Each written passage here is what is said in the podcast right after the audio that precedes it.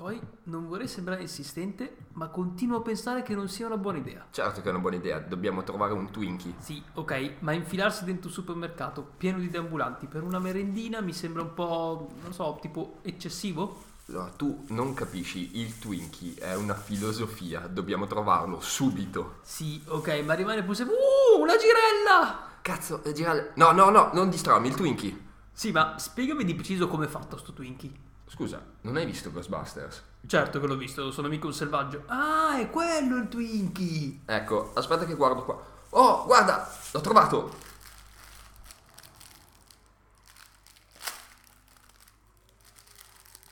Coi, sicuro che sia ancora buono? Perché puzza più del dormitorio del nostro primo match parkour. Ah, buonissimo. Non è quello che puzza. Ah, ci risiamo. Dai, via il furgone. Sì, ma prendi Twinkie!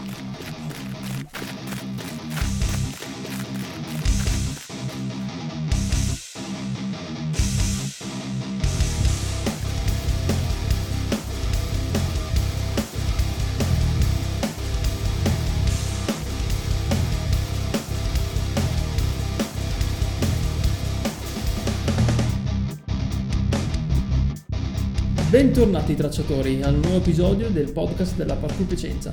Oggi volevamo parlarvi di uno di, quei, di quello che secondo me era uno degli elementi più belli in assoluto del parkour, che lo è tuttora, ma per motivi probabilmente fisiologici è cambiato, è diventato ben diverso, che sono i raduni di parkour. Vogliamo raccontare la nostra esperienza di come erano i raduni di parkour 11 anni fa, quando abbiamo iniziato noi, 11-12 anni fa, eh, rispetto adesso e quelle che sono state le nostre esperienze più belle proprio appunto in questi raduni. Ciao a tutti, qui è Koi che si aggiunge a Bubu. Sì, il raduno per noi è stata una cosa fondamentale. C'è qualcosa all'interno dei raduni, soprattutto all'inizio dei primi anni, che ci ha spronato tantissimo ad andare avanti. È per questo che ci teniamo così tanto a parlarne. È stato un motivo, un'ispirazione, una un'esigenza anche sotto certi punti di vista, perché avevamo bisogno di confrontarci sicuramente con altre persone e confrontarci per apprendere. Anche perché eh, adesso probabilmente è difficile riuscire a immaginarvelo ora, questo, il contesto che c'era al tempo, eh, anche se mh, sono passati solo 11 anni, 12 anni, ma era un mondo totalmente diverso, specialmente quello del parkour. Cioè, contate che quando noi abbiamo iniziato ad allenarci, non, non, non, c'era materiale che si potesse trovare in giro. I video su YouTube erano pochi, pochissimi, quasi nessuno di quelli che c'erano ti spiegava come fare le cose o meno, mm, non c'era un vero confronto. YouTube, tra l'altro, al tempo era nato da boh, pochissimo, penso un anno, due, adesso non mi ricordo quando è nato. Ma... No, YouTube è nato agli inizi del 2000, il primo video è del 1999 se non mi sbaglio. Oh, ok, niente, Però cazzi, a parte queste digressioni, ammettiamo che YouTube era una piattaforma alquanto scarna, perché comunque il materiale che c'era per filmare, cioè proprio a livello di attrezzatura, non era della qualità che stiamo vedendo adesso no, e non per... era disponibile per tutti sicuramente. No, anche perché comunque ad esempio i smartphone sono arrivati sempre in quel periodo lì, cioè era un, un periodo, un contesto totalmente diverso e oltretutto era il periodo nel quale quando dicevi che facevi parkour la gente rispondeva con perché? Per cosa? Quindi cioè, provate a mettervi nei panni di noi diciottenni del tempo che provavamo a avvicinarci a una disciplina di cui c'era poco e niente in giro, di cui nessuno sapeva niente e l'unico materiale che potevamo trovare online erano forum di altra gente come noi che cercava risposte. In realtà c'era pochissima gente che potesse darcele queste risposte e i raduni erano all'effettivo l'unico metodo che avevi per per confrontarti, per crescere con realtà al di fuori della tua, quindi per avere accesso a informazioni che tu normalmente non avevi. Infatti i forum, assieme a Facebook direi, erano il mezzo per eh, fare la promozione degli eventi. Cioè, alcuni raduni addirittura non erano veri e propri raduni organizzati, ma semplicemente ci scrivevamo sui forum, ci scrivevamo sui gruppi privati di di Facebook e ci organizzavamo per trovarci nei posti. Vero, io ricordo che addirittura vi ricordo il forum, cos'era Parkour Italia al tempo? Sì, eh, Apki. Apki, su cui ci, eh, ci, scrivevamo e tantissima gente, noi il primo anno di vita praticamente li cioè, li conoscevamo solo attraverso i nickname del, dei forum e i raduni poi cioè, diventarono il momento in cui davi un volto a nomi di persone che, con cui parlavi tutti i giorni senza poi effettivamente sapere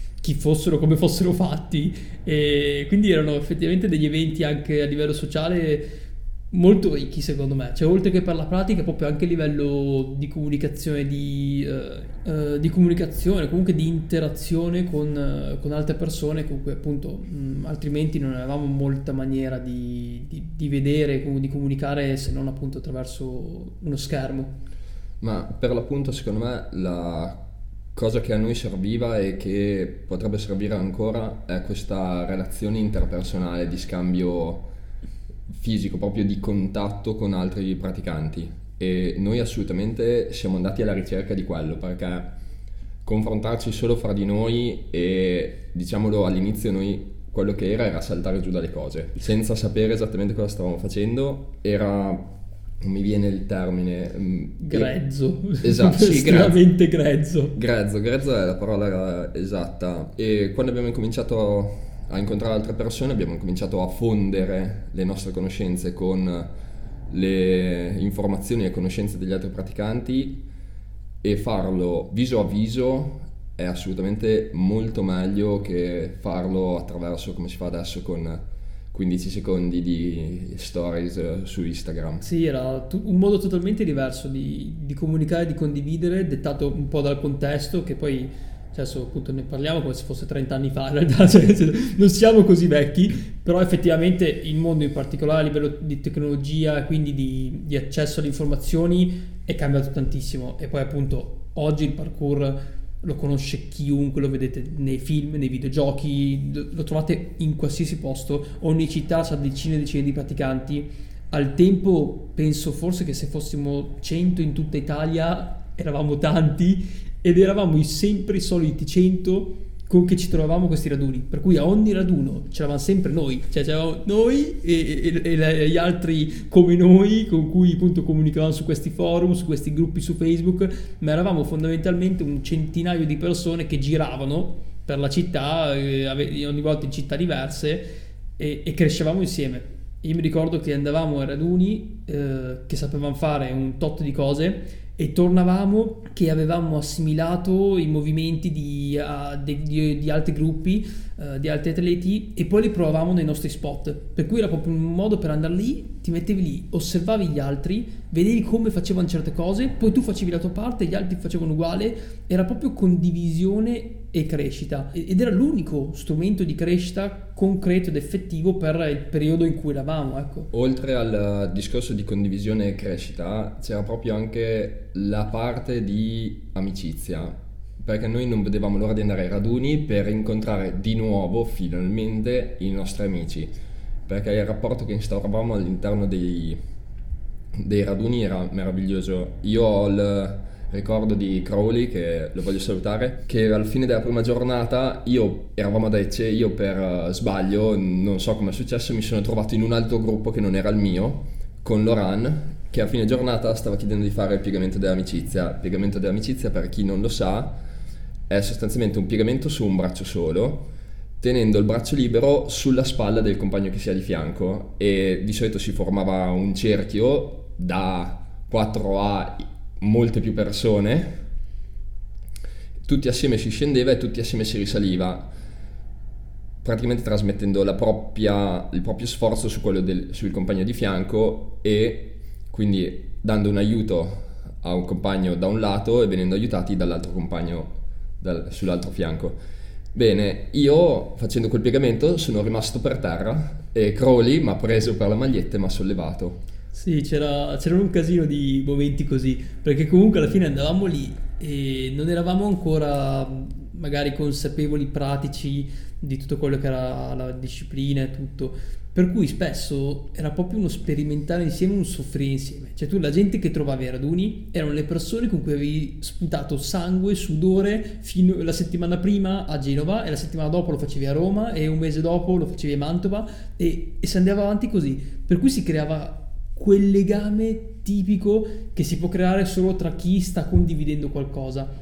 Oltre al fatto che secondo me c'era molto, almeno io lo vivevo un po' così, eh, quella sensazione di far parte in qualche modo di un gruppo d'elite che, che, stava scoprendo qualcosa, stava facendo nascere qualcosa ed era bellissimo il fatto che noi stessimo imparando a vedere il mondo in una maniera che gli altri non lo vedevano uguale. E, e, e questo comunque in qualche modo ci univa ancora di più perché il nostro modo di vivere quelli, quegli eventi era solo nostro perché mi ricordo a Roma quando eravamo lì a fare quadrupedia sulle gradinate la gente passava e non sapendo ancora cosa fosse il parkour effettivamente vedevano 100 adulti che camminavano a quattro zampe su delle gradinate con le mani aperte per, a causa de, dei vetri e de, de, c'è sangue sparso ovunque e vedevano solo follia. Noi invece sapevamo cos'era e il sapere di, che, che, quello di fianco a te lo sapesse e stesse condividendo quella cosa con te era stupendo. È esattamente quello che abbiamo detto nel video, prece- nel video che abbiamo detto nel podcast precedente su condividere la fatica. Eh, noi di fare tutto assieme, andare a aiutare gli ultimi, eh, continuare ad aggiungere un altro passo, ancora uno, l'abbiamo imparato nei raduni. Sì, era un po' come proprio voler far crescere un, un, qualcosa e sapevamo che se non lo facevamo noi non l'avrebbe fatto qualcun altro. Cioè noi lo stavamo facendo solo noi e noi eravamo lì. E quindi comunque questo era stupendo e Raduni raggiungeva ovviamente il suo apice.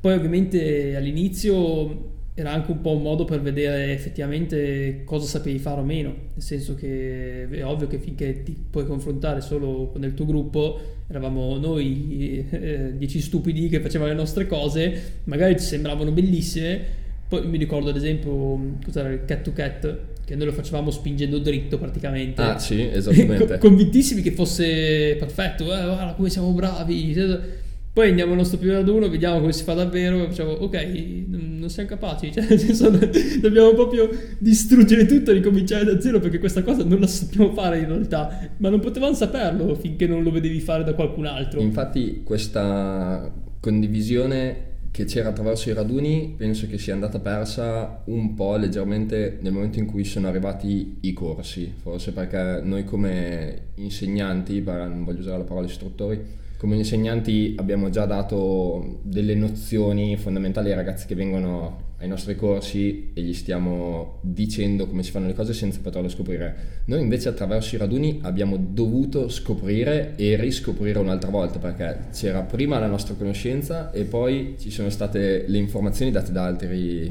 altri praticanti che si sono eh, sovrapposte alle nostre in, cose, in alcuni casi e in alcuni casi si sono mescolate e questo ha portato, secondo me, a aiutarci a generare uno stile nostro come Procuro Piacenza e spero che anche la nostra, la nostra, conoscenza, i nostri aiuti, i nostri consigli ad altri ragazzi abbiano aiutato a loro volta a sviluppare un loro stile.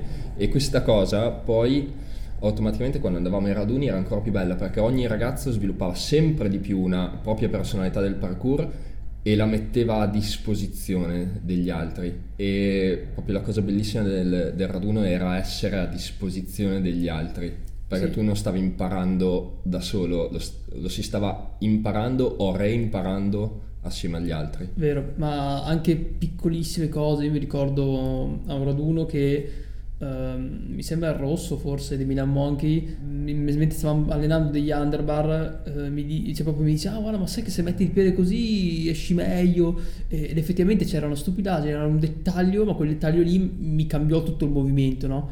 ed era stupenda quella cosa lì davvero. È difficile riuscire a, a trasmetterla adesso non che mh, nel senso prima fosse meglio adesso assolutamente no. È, sono proprio due contesti diversi ovviamente. Anche perché appunto al tempo eravamo un centinaio di persone ora penso che boh, rasentiamo forse la decina di migliaia, non lo so quanti... Cioè... Ci sarebbe da chiedere ai soliti enti di promozione. Sì, esatto. non so, comunque siamo sicuramente molti di più di quanto non fossimo il tempo, per cui ovviamente il dialogo è un po' più diluito, la condivisione è più diluita, è più difficile che si crei uno zoccolo duro di, di gente che sta lì e ci sbatte la testa come al tempo. Ripeto, non è una cosa peggiore o migliore, era solo diverso. Noi abbiamo vissuto ovviamente quello all'inizio e, ovviamente ci è rimasto nel cuore. Eh, ora mh, ha 11-12 anni di pratica di allenamento, lo viviamo in maniera diversa da come può viverlo magari qualcuno che ha iniziato ultimamente. Quello che manca a me molto dei raduni sono oltre le parti di pratica, le parti esterne alla pratica, perché nel raduno ovviamente ci trovavamo tutti assieme per fare, mh, chiamiamolo workshop, poi venivano quasi sempre chiamati workshop, ma era l'allenamento, l'allenamento che facevamo tutti assieme, a volte guidato da qualcuno di importante, tipo un Laurent Piemontesi, Uh, citiamo un Blaine, Dan Edwards, ne abbiamo incontrati tanti, ma c'è una parte al di fuori dell'allenamento che era già il semplice andare a mangiare tutti assieme, che molte volte voleva dire tutto il blocco di persone che assaltava probabilmente un supermercato con il malcontento dei gestori, o i momenti della doccia a Ecce Parkour, dove c'era Meme che ci aiutava a lavarci Aiutava, molto, è un parolone. Fa molto ridere questa cosa, aiutava a lavarci, perché aveva un secchio pieno d'acqua gelata che continuava a riempire da e un noi... rubinetto, sì, c'era da... il rubinetto del bagno e lui riempiva il secchio dell'acqua. Sì, noi tutti in fila passavamo, ci dava una secchiata, ce ne andavamo, intanto ci insaponavamo, ci rimettevamo in fila, tutti insaponati, quando ritornavamo ce ne dava un'altra per toglierci il sapone un freddo atomico per quanto fosse estate. Sì, tra l'altro cioè, sembrava proprio una di quelle situazioni tipo carcerati de- del penitenziario di massima sicurezza, tutti in fila nudi, aspettare il turno per farsi dare la secchiata d'acqua da meme. Invece noi non vedevamo l'ora di andare a fare la doccia. Fa riderissimo. Che tra l'altro, cioè, doccia chiamata appunto per modo di dire, fatta nel sotterraneo di un convento che ci ospitava. Cos'era un convento, una chiesa? Se non ricordo. Sì, qualcosa del genere. Che, che oltretutto questo ci porta a un'altra parte di, di racconti che ci sono stati Ece, che noi la sera prima non abbiamo dormito lì. Vero. Perché allora, dando un po' di contesto, per noi Ecce è stato il, um, il, primo raduno grosso di parkour. Nel senso che fino a quel momento eravamo magari andati a dei workshop di mezza giornata nelle città vicine, tipo Cremona o così ma non avevamo mai eh, fatto un, un, raduno vero e proprio fuori, lontano, come in questo caso appunto da Piacenza a Roma, comunque per noi era una certa distanza, dormendo fuori, stando lì, passando tre giorni a stretto contatto di allenamento e tutto. E Edge fu il primo, e mi ricordo che organizzati ovviamente come al nostro solito, per cui senza organizzazione praticamente. Siamo partiti giovedì notte a mezzanotte tipo per essere a Roma venerdì mattina. Siamo arrivati sì. alle 4 del mattino alle 5 quello che erano no abbiamo... un po' più tardi. Siamo arrivati proprio era tipo un po' dopo l'alba abbiamo dormito due ore in macchina sì. che eravamo in quattro. In quattro su una golf. Esatto. No, io te uh, Romeo e, e Witty, e Witty. E, ridotti malissimo però il bello di avere 18 anni che non ce ne accorgevamo perché non lo sapevamo e avevamo dormito in posizioni tra l'altro assurde. Cioè, sì. Mi ricordo te tipo abbracciato dentro il volante. Una con i piedi sul volante. Con i piedi sul volante. Cioè, e, e, dopo appunto aver dormito 3-4 ore, noi avevamo parcheggiato praticamente a 100 metri da dove era il ritrovo per il raduno. Dopo aver dormito 3-4 ore siamo scesi dalla macchina, abbiamo fatto 100 metri, siamo arrivati lì pronti a saltare.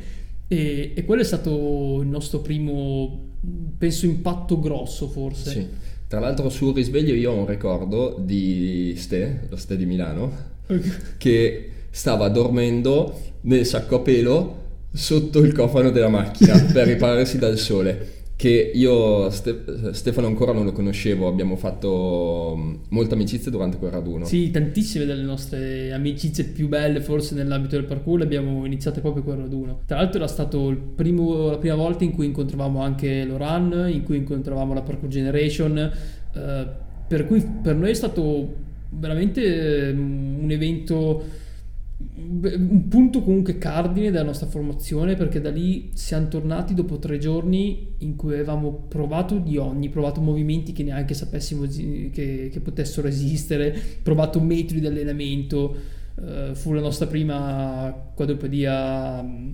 seria, le nostre prime appunto le nostre prime batterie di potenziamento, quelle incazzate. E cambiò totalmente il nostro modo di allenarci. Da lì in poi, una volta tornati a casa, proprio cioè, portammo tutti quei metodi e iniziamo a esplorare, a, a, mettere in pratica, a sperimentare molto più di quanto non facessimo prima. E lì abbiamo conosciuto, io mi ricordo tantissimo, ero rimasto basito da uh, Dave, dei Milan Monkey, uh, Danny Milano e, e altri che uh, erano comunque avevano più esperienza di noi, già facevano parkour da qualche anno. E mi ricordo che io ero tipo mega intimorito dal, da quanto loro fossero comunque bravi, fossero già comunque molto avanti anche a livello di preparazione perché qualcuno di loro veniva dalla ginnastica, quindi comunque uh, avevano una visione anche dell'essere atleta diversa comunque da quella che, che potevo avere io che non avevo mai fatto sport in quel momento. E, e quindi sono stati tre giorni molto particolari e poi appunto erano tre giorni in cui entrammo in contatto per la prima volta col fatto che la nostra follia, quella che pensavamo che fosse uh, solo nostra, in realtà eh, faceva parte un po' di chiunque fosse finito a fare parkour in quel periodo. Perché se finivi a fare parkour all'inizio del 2008-2009, uh, qualcosa di strano in te c'era. Penso che fosse abbastanza fondamentale. Cioè, penso fosse proprio una caratteristica indispensabile. A proposito di follia, e penso che quello lì sia stato uno dei momenti che io ho capito che ero predisposto a tutte poi le a volte brutte decisioni che abbiamo preso, sia stato di decidere di dormire fuori la prima notte di Ece Parkour. Non intendo la notte del viaggio, eh, intendo finito il primo giorno di raduno, stanchi, sporchi, mal ridotti, mal vestiti, sì, cioè, cioè. malnutriti. Cioè, senso, sì. Io ho una foto di Mette e Romeo, no, Mette e Witty di quella sera in cui sembriamo de, cioè, boh, non so, dei tossicodipendenti, cioè, senso, siamo rimasti su un marciapiede ridotti in, veramente in maniera impietosa, specialmente contando che nessuno di noi aveva né bevuto né fatto nulla se non fatto sport. Okay? Ecco, a proposito di questo, prima abbiamo citato il convento che canonica, non, non so bene cosa fosse che ci ospitava,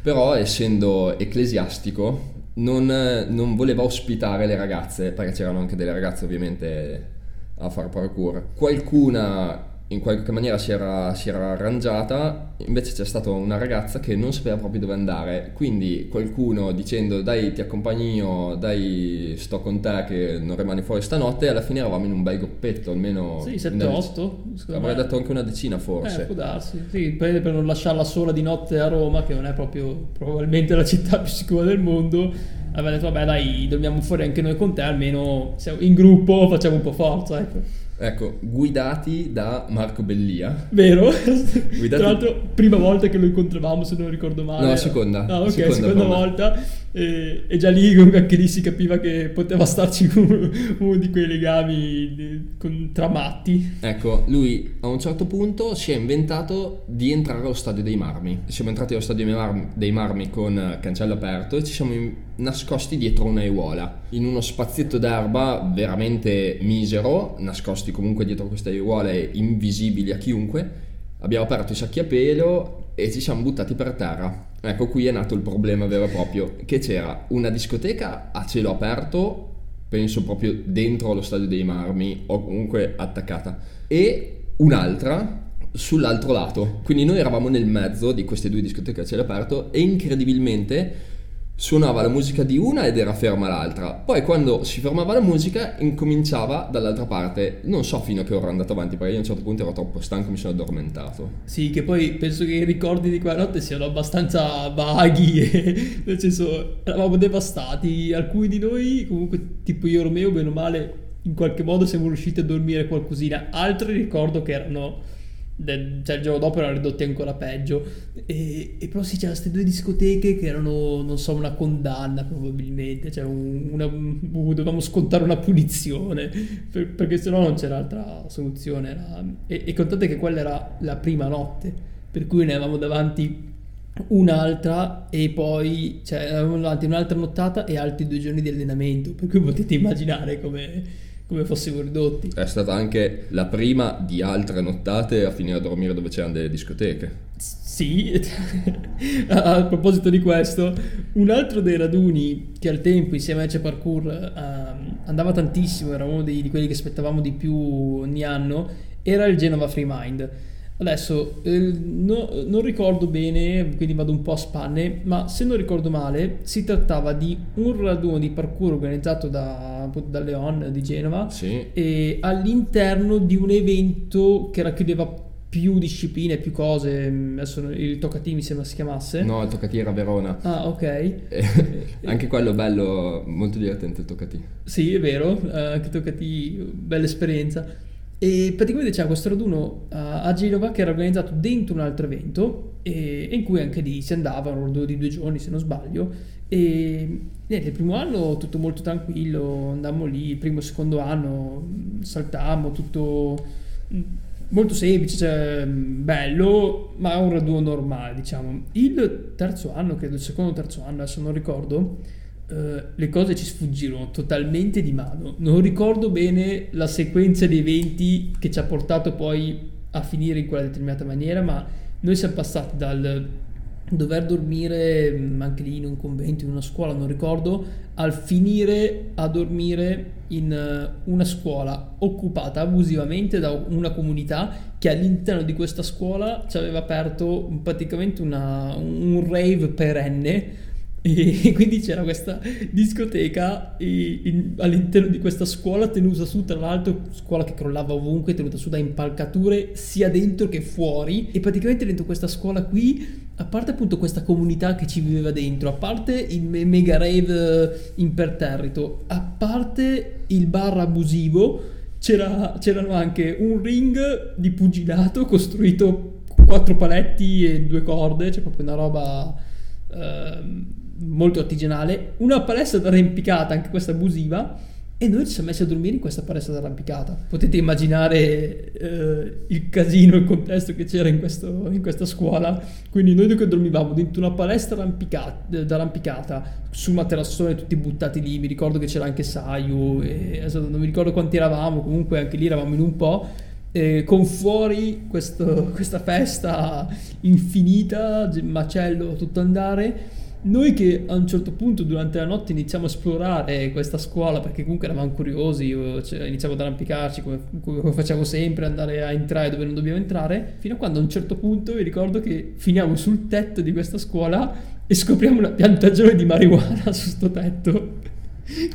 e quindi poi rimaniamo un po' così, poi torniamo giù, ci rendiamo conto solo in quel momento, cioè solo una volta rientrati dentro, che per i corridoi c'erano le bancarelle dove te la vendevano la piantina di marijuana, ma noi fino a quel momento non ce ne avevamo neanche resi conto.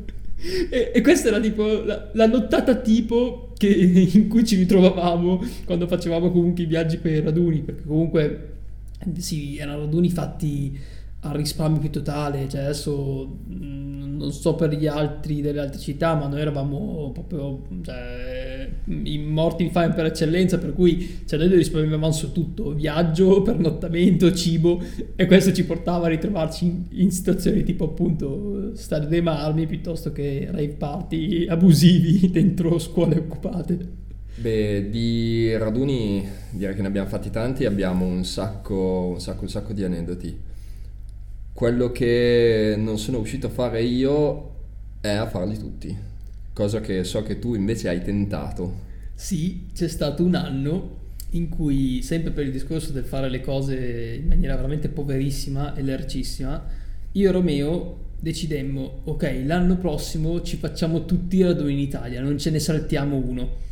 E- ed eravamo fermamente intenzionati, anche perché comunque quando ci impuntiamo su una cosa, anche quando è stupida, ci impegniamo davvero per farla. Ovviamente cosa succede quell'anno? Che eh, noi decidiamo questa cosa, eh, arriviamo a novembre, dicembre, se non ricordo bene quale fosse il periodo, comunque invernale, eh, mi ricordo che appunto c'era Lecce invernale, vengono organizzati due raduni eh, nello stesso fine settimana.